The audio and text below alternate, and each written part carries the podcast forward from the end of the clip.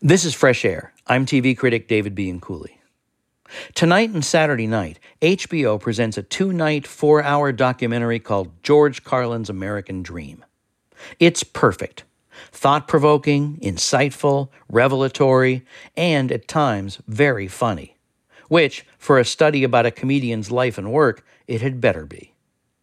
Judd Apatow, a stand up comedian turned film writer and director, already has made one stellar biography about a comic for HBO The Zen Diaries of Garry Shandling in 2018. Now, he and co director Michael Bonfiglio have made another by following, in minute detail, a comedian's process, progress, and personal triumphs and demons. George Carlin's American Dream is astoundingly thorough in both the ground it covers and its approach. Archival sources, audio tapes, home movies, old TV show clips from Mike Douglas and Dinah Shore to Merv Griffin and Tony Orlando are plentiful and used well. Intimate details of George Carlin's personal life are revealed in old and new interviews with some of those who truly knew him best his brother Patrick, his first wife Brenda, and his daughter Kelly. All of them look at George's life and their own with the objective honesty that George eventually brought to his stand up act. And while we learn of George's abusive father and oppressive mother, and of George and Brenda's descent into drugs and alcoholism, respectively, we also learn about what drove George Carlin to keep developing and altering his approach to comedy. In audio tapes recorded for his autobiography, Last Words, Carlin explains his disdain for authority figures in almost clinically detached terms. My own experience of authority is one of opposition to, not just questioning authority, but actively opposing it and trying to undo what it had in mind. Everything that had rules and regulations, I managed to either get kicked out of or leave early on my own the choir, the altar boys, the Boy Scouts, summer camp, and schools. The first half of this excellent HBO documentary follows George Carlin's many evolutionary stages, providing clear samples of each. Stage one arrives in 1957, when at age 18, young George joins the Air Force. He lands a part time job as a disc jockey in Louisiana using the kind of on air voice and persona he would later make fun of. 18 minutes before 5 o'clock, and this is music from Carlin's Corner, and that ain't half of it. $30 in the Lucky License jackpot, a call going out soon. Coming up, Warren Storm with Trouble. I got troubles, troubles, troubles. He forms a two man comedy team with Jack Burns, and they move to California. The duo breaks up after only a few months, but Carlin stays put, pursuing his interest in comedy. He's in the audience of a Lenny Bruce show on one of the nights Bruce gets arrested and Carlin gets arrested too out of solidarity. His own onstage comedy, then, in nightclubs and on TV, is mainstream and conventional. Until suddenly it isn't, when he starts to introduce such counterculture concepts and characters as TV's obviously drugged out hippy dippy weatherman. Okay, the radar is picking up a line of thunder showers from Utica, New York to Middletown. However, the radar is also picking up a squadron of Russian ICBMs, so I wouldn't sweat the thunder showers. Tonight's low, 25 degrees. Tomorrow's high whenever I get up. Ah. As the 60s progresses, and Carlin decides to talk about issues more directly, he refocuses his energies. He starts booking appearances almost exclusively on college campuses, where the students would be more receptive to his new material. His beard and his hair get longer, and his comedy routines get more topical. As when heavyweight champion Muhammad Ali's conscientious objection to the Vietnam War has him stripped of his title for several years before finally being allowed to step back into the ring. George Carlin, talking outdoors to a small college crowd, sees more than a little irony in that whole situation. Hey, they're letting Ali fight. He happened to lose, but at least they're letting him work again, right? For three years, the cat couldn't work, Muhammad Ali. Uh, and of course, he had an unusual job beating people up, you know? but the government wanted him to change jobs. The government wanted him to kill people. he said, No, that's where I draw the line. I'll beat him up, but I don't want to kill him, you know? And the government got spiteful. They said, look, if you won't kill him, we won't let you beat him up. From there, George Carlin's comedy routines get more dense, more bold, and more obsessed with the poetry, meanings, and impact of language. All this leads to such uncensored comedy albums as Class Clown, put out, I learned in this documentary, by a record label owned by another groundbreaking comedian, Flip Wilson. That album includes his infamous Seven Dirty Words routine, which identifies and talks about the seven words you can't say on television. When New York radio station WBAI played parts of that routine, it was objected to by an outraged parent tuning in, leading to a court case pitting the FCC against the corporate owners of the radio station. It was a free speech case, FCC versus the Pacifica Foundation, that went all the way to the Supreme Court. The court voted in favor of the FCC in what basically was a blow against free speech. Carlin wasn't saying those words for shock value. He was talking about their usage and symbolism and why they had been given such power. Many young George Carlin listeners recognized the subtleties in the issue and the comedy routine that the Supreme Court had not, and some of them grew up to also become comedians obsessed with words. One of those youngsters was Stephen Colbert, who later became a household name because of such self created words as truthiness.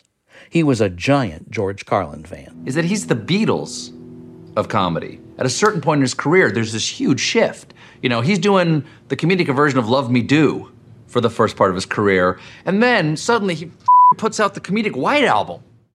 Another major George Carlin enthusiast was Jerry Seinfeld, who also, like Carlin, delighted in questioning the accepted norms around him and using precise language to do so. He personified that thing that you see when you're young and you go, that, that's it, that's the thing, that's the thing to be. And I wanted to be just like him, getting every word in the right spot. Uh, because when he did it, it thrilled me, you know, and, and I wanted to do that. I wanted that skill and I've spent my life uh, pursuing it.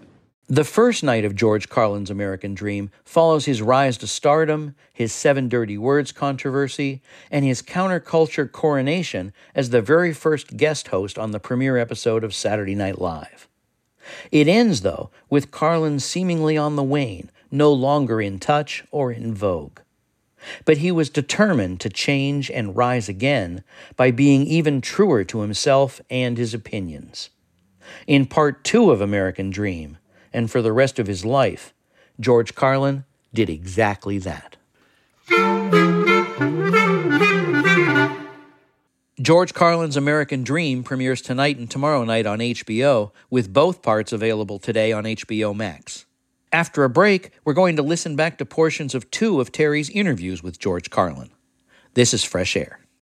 This message comes from NPR sponsor, the John Templeton Foundation, who believes in advancing humanity's understanding of the profound questions in life, funding research and catalyzing conversations that inspire people with awe and wonder since 1987. The John Templeton Foundation is proud to support leading scientists, philosophers, and theologians from around the world. Learn about the latest discoveries related to black holes, complexity, forgiveness, and free will at templeton.org. George Carlin was one of the more popular and influential comics to emerge from the 1960s counterculture.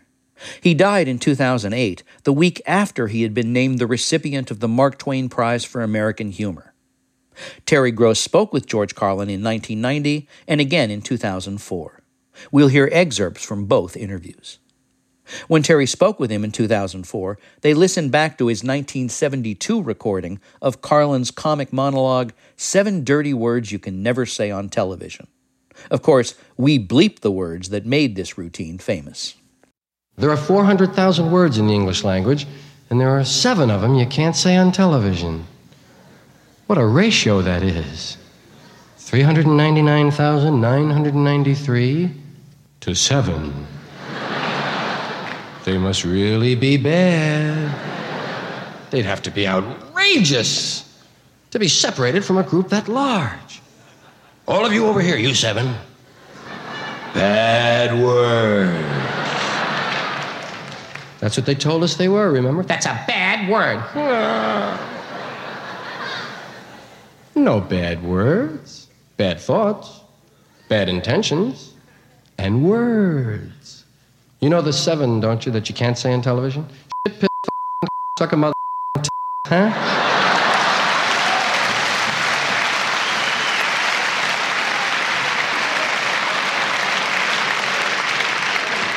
Those are the heavy seven. Those are the ones that'll infect your soul, curve your spine, and keep the country from winning the war. George Carlin, welcome to Fresh Air. Thanks, Terry. Can you talk about what led to this routine? Like what you were thinking about, how you wrote it? Well, um, I don't uh, really know that there was a, a, eureka moment or anything like that. I, uh, what happened was I'd always held these attitudes. I've always been sort of anti authoritarian, and I, I, really don't like arbitrary rules and regulations that are essentially designed to get people in the habit of conforming and obeying authority blindly. So I have always resisted that in my in my life as a child, as an adolescent, and as a young adult and so um, I held that attitude. That was the that's the, the fertile ground for all of this. Um, secondly, um, I have a, a, strong interest in language that is in part genetic and part then fostered by my mother. Um, and uh, I have always taken great joy in uh, looking closer, more closely at language. So um, those things were in place.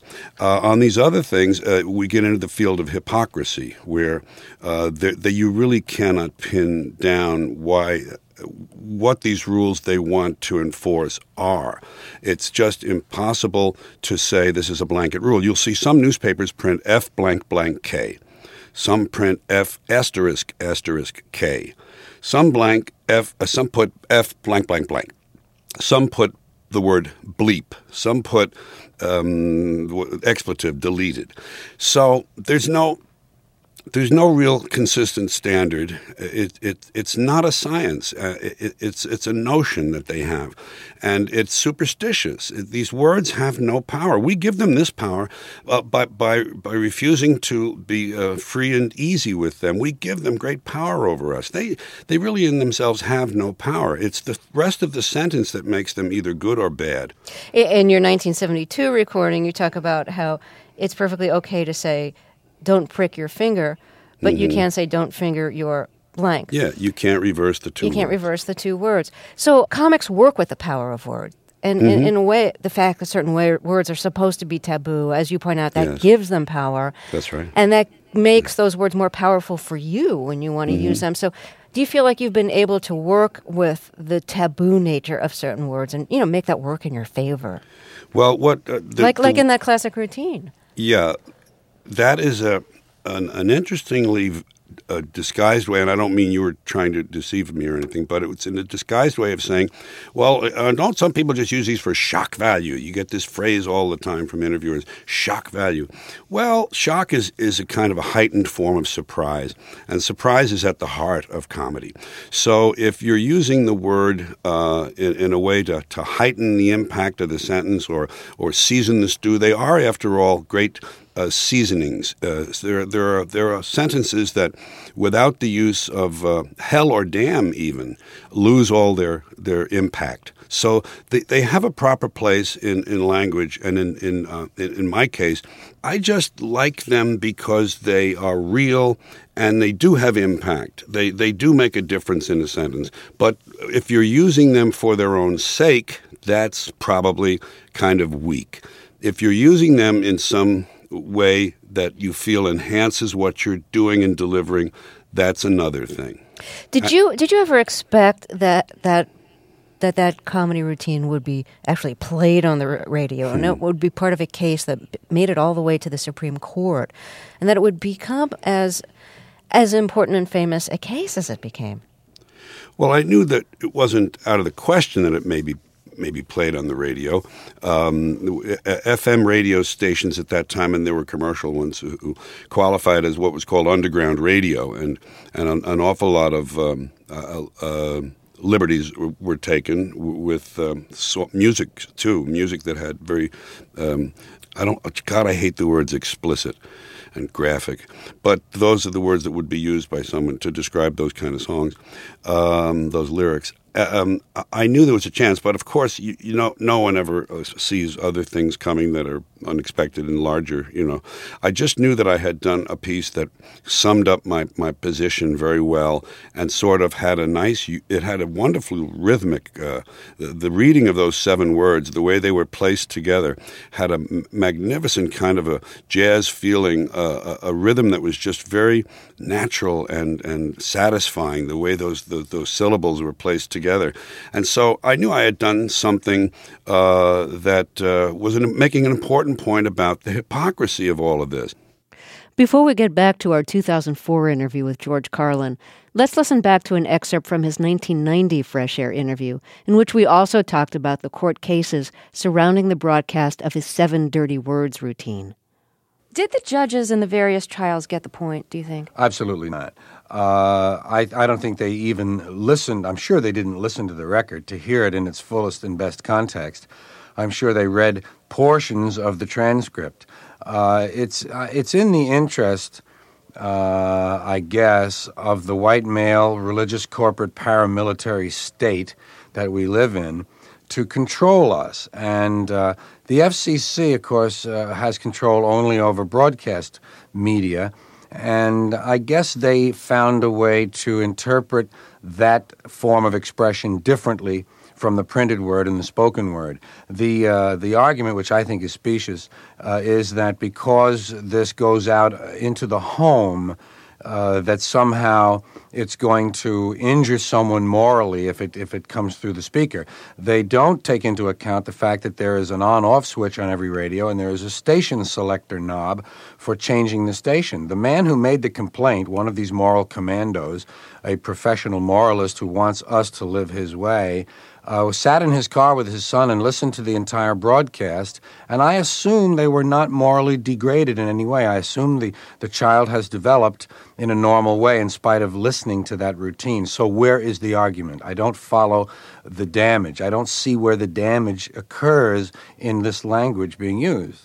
You know, Lenny Bruce always said that um, when when he was up on uh, obscenity charges yeah. that, that, he wished he could perform the material for the judges, you yeah. know, because they were hearing, you know, either reading transcriptions or they were hearing people quote the material. A cop was doing his act. Oh, right, that's it. Yeah, yeah. yeah.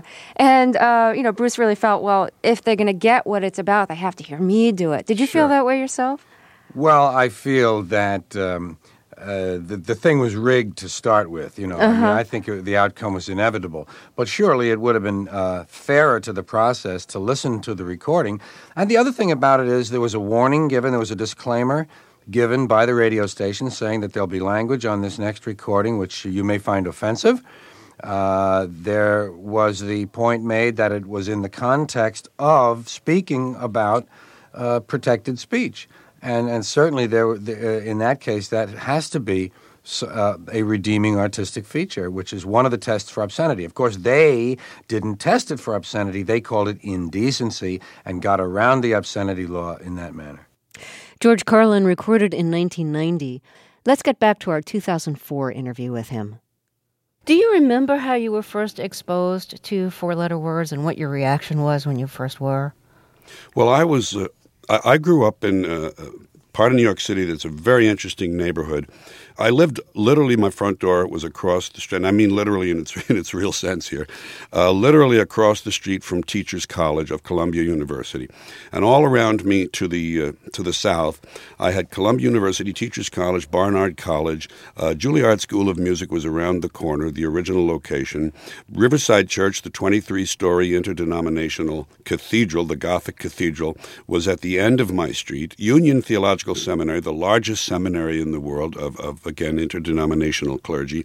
And around the corner, the Jewish Theological Seminary, the largest Jewish seminary in the world. St. John the Divine was nearby, and Grant's tomb. So it was a highly institutional neighborhood full of learning and serious people.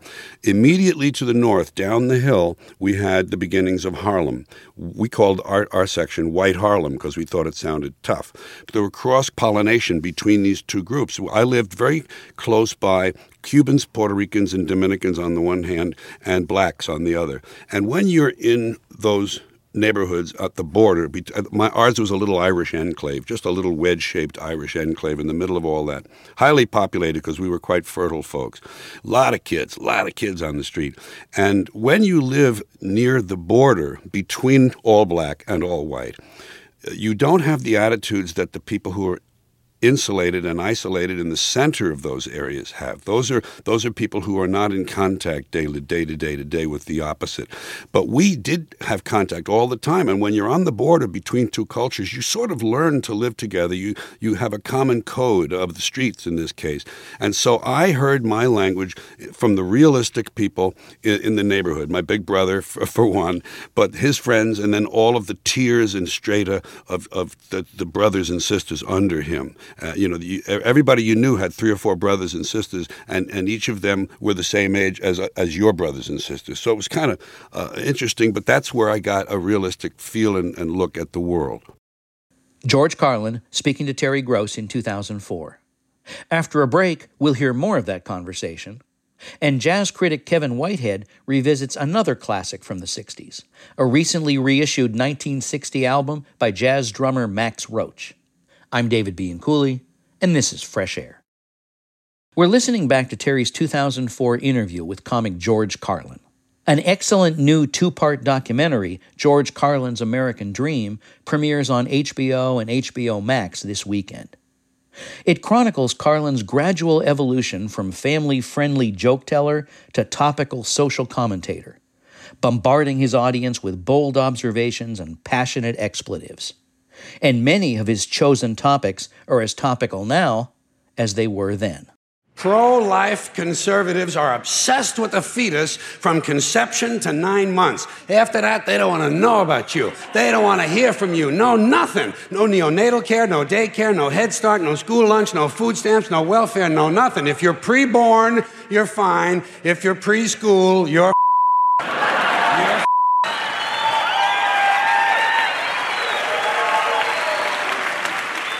Conservatives don't give a shit about you until you reach military age.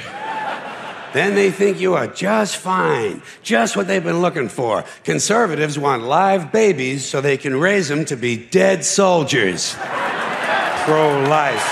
They're not pro life. You know what they are? They're anti woman. Simple as it gets. Anti woman. They don't like them. Now back to Terry's interview with George Carlin. When we left off, he was talking about how he was first exposed to four letter words as a kid. Did language get you into trouble as a kid? Well, I, I because I liked uh, language, uh, as I as I was saying, my grandfather wrote out all of the works of Shakespeare in his adult life, longhand, because of the joy it gave him. Those were his words. I do it for the joy it gives me. So that that gene was active in our family. So I had that, as I described earlier. But um, I then started collecting exotic uh, combinations of curses that I heard in my neighborhood. I was probably 13 or 14 at the time.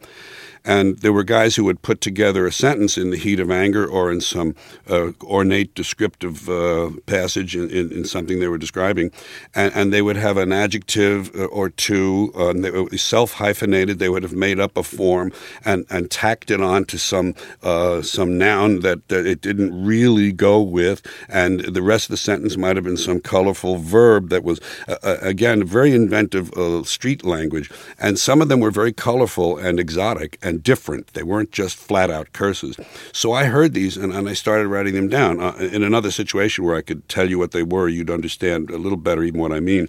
But I, I wrote them down and I had a little list of them. I had about 10 or 12 of them. There are a few I can still remember. But I, I've had that in my wallet. And my mother was a snoop. and uh, discovered things I had stolen that way and confronted me with them. But in this case, looking in my wallet, she found this list. And uh, I heard her. I came in one night and I opened the door very slightly in the apartment on the second floor. And I heard her talking to my uncle John, and she was worried about me anyway because I was kind of a, a, a I was getting like a, a loose to be a loose cannon kind of a adolescent, defying as you will and must then. Um, and I heard her saying, "I think he may need a psychiatrist, John. I think we may have to get a child psychologist for him because she was telling him these these words and showing him this list. So yeah, they got me in trouble that way, but at least it was a creative effort." Although your mother was appalled finding this list of, Mhm, of yeah. street words in your wallet, you, you earlier credited your mother with Oh, having a love she of was- language and helping to instill it in you. How did her love of language uh, express itself?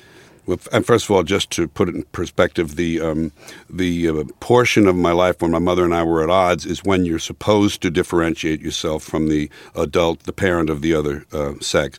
Uh, and I had no father present in the home, so this was a battle between my mother and me for my identity, sort of to over dramatize it. But she was wonderful, and she was my hero. She brought up two boys in the Second World War uh, uh, in an advertising job she had, and she had she stimulated that thing in me about language. She would send me to the dictionary. I mean, that was that's pro forma in, in a lot of families. I know that's that's what you do. But she would say, "Get the dictionary." I asked her once um, uh, what peruse meant. I said, "Ma, what's peruse?" She said, "Well, get the dictionary in here. Get let's get the dictionary." So I'd look it up, and she'd uh, have me uh, use it in a sentence of my own, and uh, we talk about the root or the origin of it, or and which definition was more useful and current, and so forth. And so the next day, when I gave her her newspaper uh, in the evening, it wasn't a, a nightly custom, but sometimes I went and bought her a newspaper, and she came home from work. I brought it in her bedroom and gave her the newspaper, and I said, uh, "Here, Ma," I said, "uh, "Would you like to peruse this?"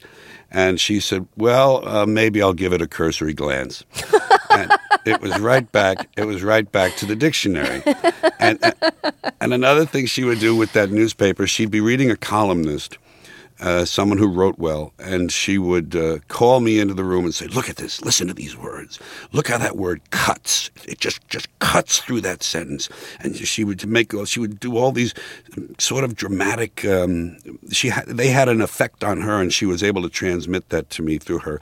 You, she was a person who employed a lot of melodramatic things in her life. She she should she said I should have been on the stage, George. Someday you must tell my story. You know. Why did you drop out of high school in ninth grade? I could see that I w- they weren't offering anything I really needed.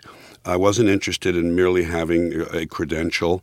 Um, and I knew I had uh, the skills I needed, and all I needed to do was to uh, work hard on the English language, and, and these, these skills I had, sharpened them. I had a very strong command of the language as it was, uh, uh, as, as I was at that time, and I knew I, that would develop further. And I knew that I didn't really need all of that stuff that they offer, that they teach you, to do what I wanted to do. I was very self, uh, uh, inner directed and very self, um, self sufficient. I had a, an autonomy uh, in in my heart that kept me uh, moving in my own path. Did, did you know in ninth grade when you dropped out that you wanted to be a comic? Oh yeah, I, I knew that in fifth grade. I wrote a little autobiography then. I said I want to be a comedian or an impersonator or an announcer or an actor, and uh, I had a plan. The plan was radio first because there's no audience there present. You get away with more. Be nervous. The nerves are different. Second step would be stand-up comedy, and uh, once I was uh, good enough at that, they'd have to let me in the movies like Danny Kaye. That was my childhood thought. I, I thought it was a birthright, and I thought that, that I had a path figured out, and the path worked that way. I just realized later I was a better comedian than I thought, and I could abandon the actor part. And, and, now, I know you made it onto radio before you became Yes. famous as a comic. What was your radio persona? Well, I, I was on uh, the first job I had was in a place, Shreveport, Louisiana, which s- sounds like kind of a uh, an easily ignored uh, place, but it had nine stations. Uh, it was a hot radio market, as they said, and we were number one. I had a 52 share. Imagine that, a 52 share in a nine station market in my afternoon show. So it was top 40, but it wasn't as rigid as it as top 40 became. It wasn't as, as it didn't sound like a you know like a robot time, temperature, and the label and the name of the artist. You could be a little bit of a personality too. So we played top 40, and I was a, a very I was only 18. It was great to be playing the very music that I was dancing to at night. I, I mean, it was nice to go over to a girl uh, in a situation like at a bar or something and say, "Would you like me to play a song on the radio for you tomorrow and dedicate it to you?"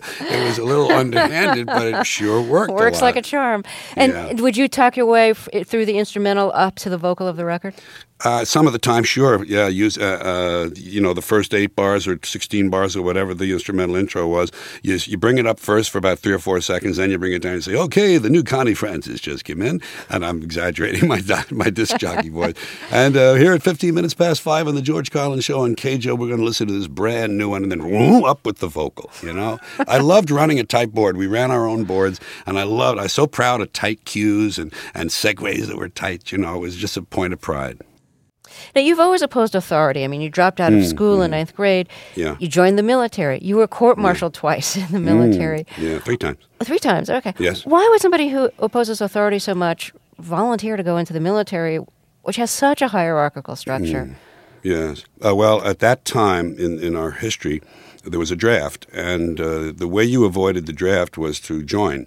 It's an odd thing. A, it sounds like a paradox, but it's true. The way you stayed out of the military was to choose when to go in, uh, not to let them decide. See, there, see, I wanted the choice to be mine. I didn't want to wait. To, in New York, the the draft pool was very large, and therefore you wouldn't be drafted till your early 20s, which would have interfered with my life plan. I had a little plan when I was 11 years old, and I was working through it in my teenage years. And I said, Well, I'm not going to get to do this if they're going to draft me. All these other guys are 20, 21. I joined at 17 to get what they called then get the military obligation out of the way.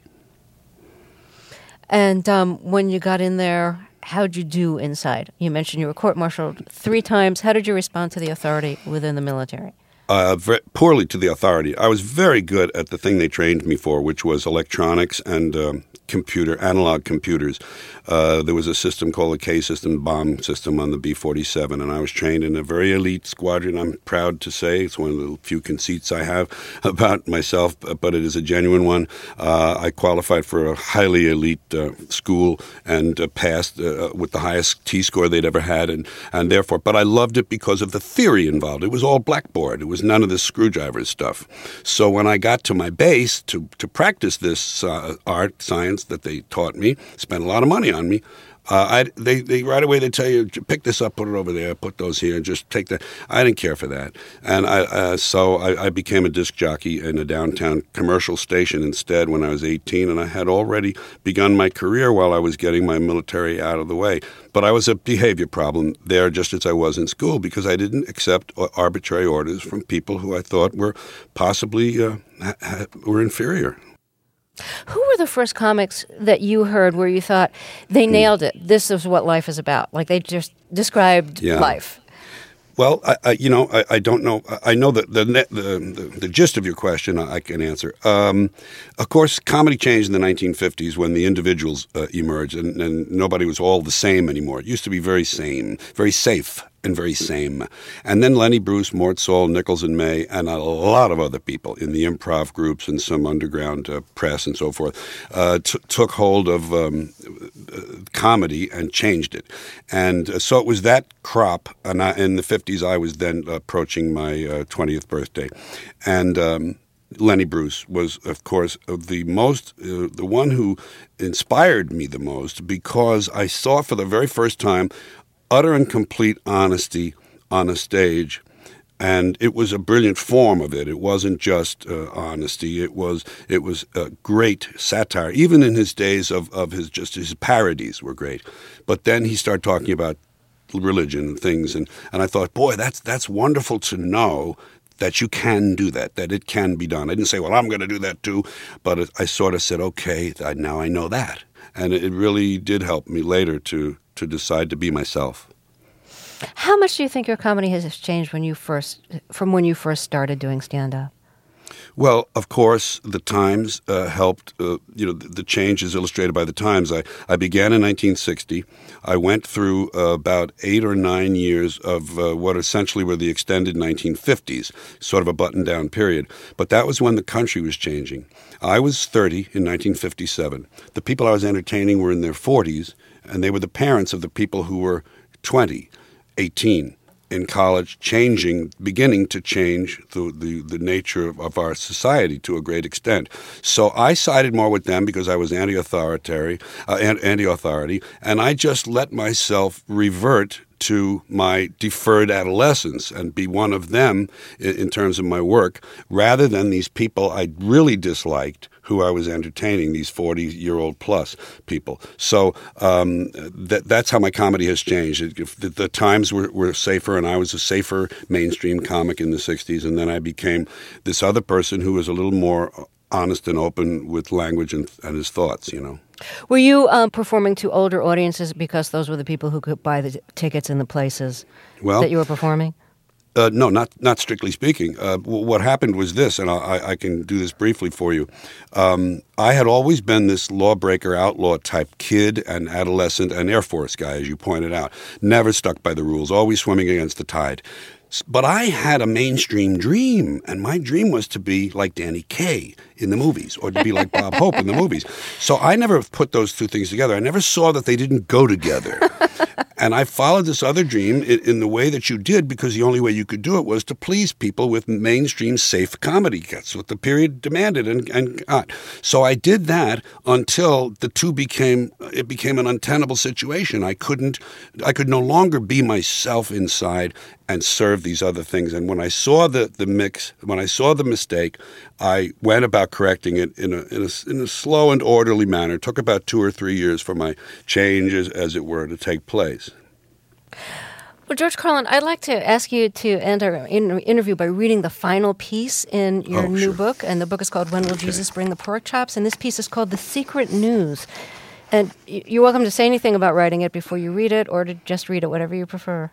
Uh, I have I have a, a, big file called News, and it has a lot of odd uh, news uh, formats, and one of them was this one called The Secret News, and this was actually written and designed to be on an album, maybe the, a studio type album where you could use sound effects and you were you were simulating uh, actual broadcasting, but it works this way too, w- with the sound effects indicated verbally. I'll, I'll do that for you. It's called The Secret News, and we hear a news ticker sound effect, and the announcer whispering, saying, Good evening, ladies and gentlemen. It's time for the secret news. And the news ticker gets louder, and he goes, Shh. And the ticker lowers. Here is the secret news. All people are afraid. No one knows what they're doing. Everything is getting worse. Some people deserve to die. Your money is worthless. No one is properly dressed. At least one of your children will disappoint you. The system is rigged. Your house will never be completely clean. All teachers are incompetent. There are people who really dislike you. Nothing is as good as it seems. Things don't last. No one is paying attention. The country is dying. God doesn't care. Shh. George Carlin, thank you so much for talking with us. Sure, thank you. For, I always appreciate, I'm not flattering here, an intelligent uh, interview, and, and thank you for that.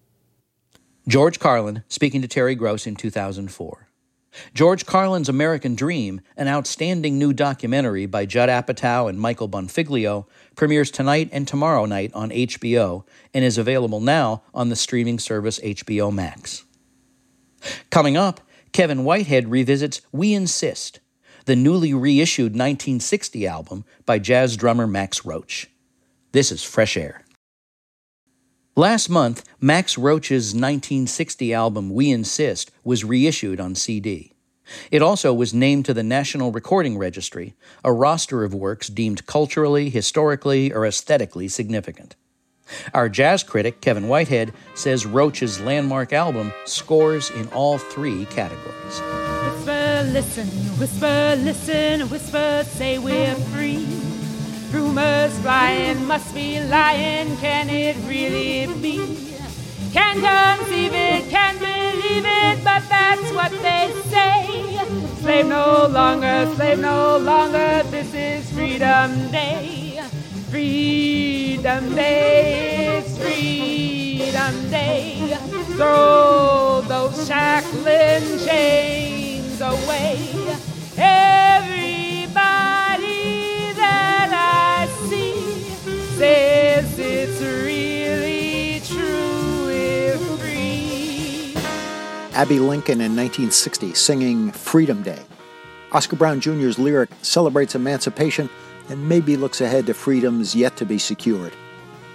The album We Insist, Max Roach's Freedom Now suite, epitomizes African American jazz musicians' support for the burgeoning civil rights movement. No equivocating here. The timely cover photo depicts a lunch counter sit in. And the album begins with a blunt rebuttal to dubious songs where black narrators pine for the Old South. Drive a Man presents a slave's eye view of plantation living. Get to work and root that stump. Drive a man'll make you jump. Better make your hammer ring. Drive a man'll start to swing. Ain't but two things on my mind. Drive a man and quitting time.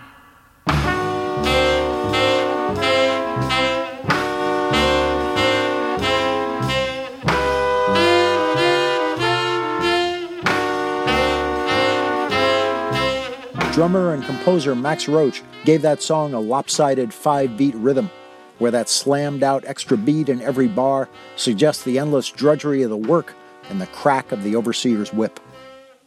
Guest soloist here is the grand old man of the tenor saxophone, the normally elegant Coleman Hawkins, who catches that rough work song spirit.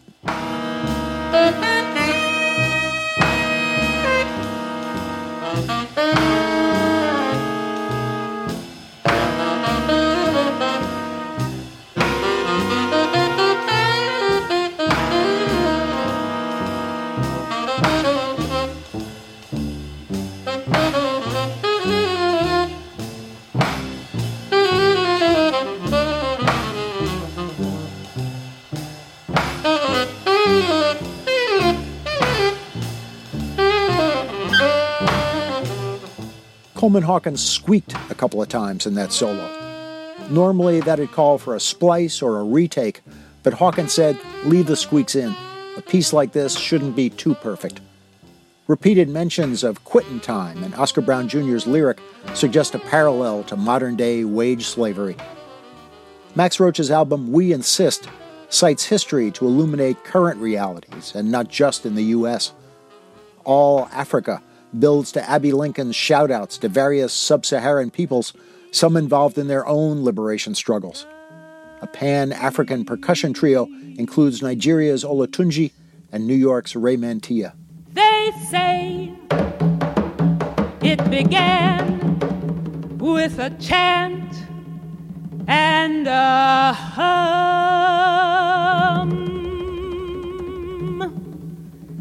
and a black hand laid on a native drum.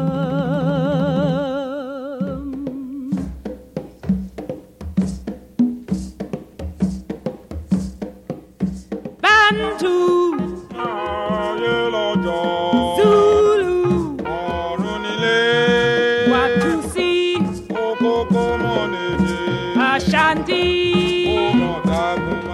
On the album's closing tune, a more limber five beat rhythm calls back to the slave era Drive a Man. The title, Tears for Johannesburg, connects it with the recent Sharpeville massacre of black protesters in apartheid South Africa. The horns are Booker Little on trumpet, Walter Benton on tenor sax, and Julian Priester on trombone.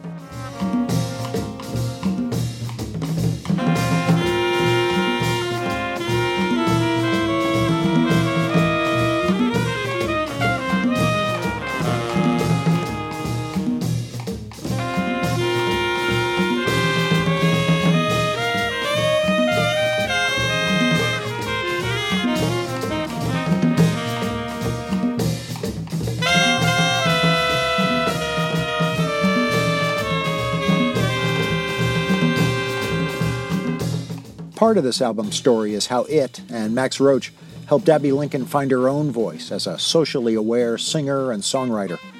We Insist is now officially a classic, but on first release, it attracted some negative reviews from folks who thought jazz should stay away from politics, as if political realities hadn't helped shape jazz all along, or as if black musicians' present day lives were of no concern.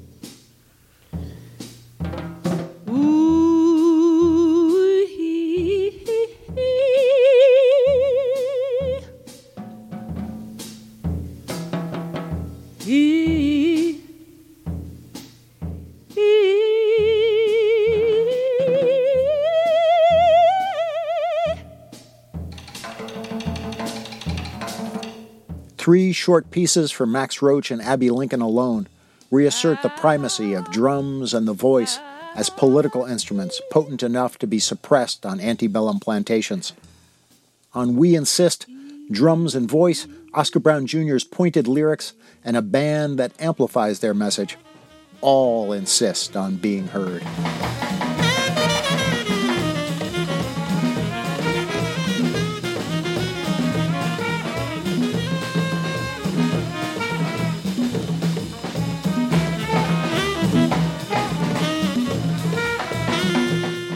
Kevin Whitehead is the author of Play the Way You Feel The Essential Guide to Jazz Stories on Film. He reviewed the reissue of Max Roach's classic 1960 album, We Insist Freedom Now Suite. On Monday's show, novelist Emma Straub. Her new book, This Time Tomorrow, is about a 40 year old woman who is floating through her life and worried about her beloved ailing father. She wakes up from her birthday to find herself 16 again, back to the year 1996. Straub also owns Books Are Magic, an independent bookstore in Brooklyn, New York. Fresh Air's executive producer is Danny Miller. Our senior producer today is Roberta Sharrock. Our technical director and engineer is Audrey Bentham, with additional engineering support by Joyce Lieberman and Julian Hertzfeld. Our interviews and reviews are produced and edited by Amy Salit, Phyllis Myers, Sam Brigger, Lauren Krenzel, Heidi Saman, Teresa Madden, Anne Marie Baldonado, Thea Challoner, Seth Kelly, and Joel Wolfram.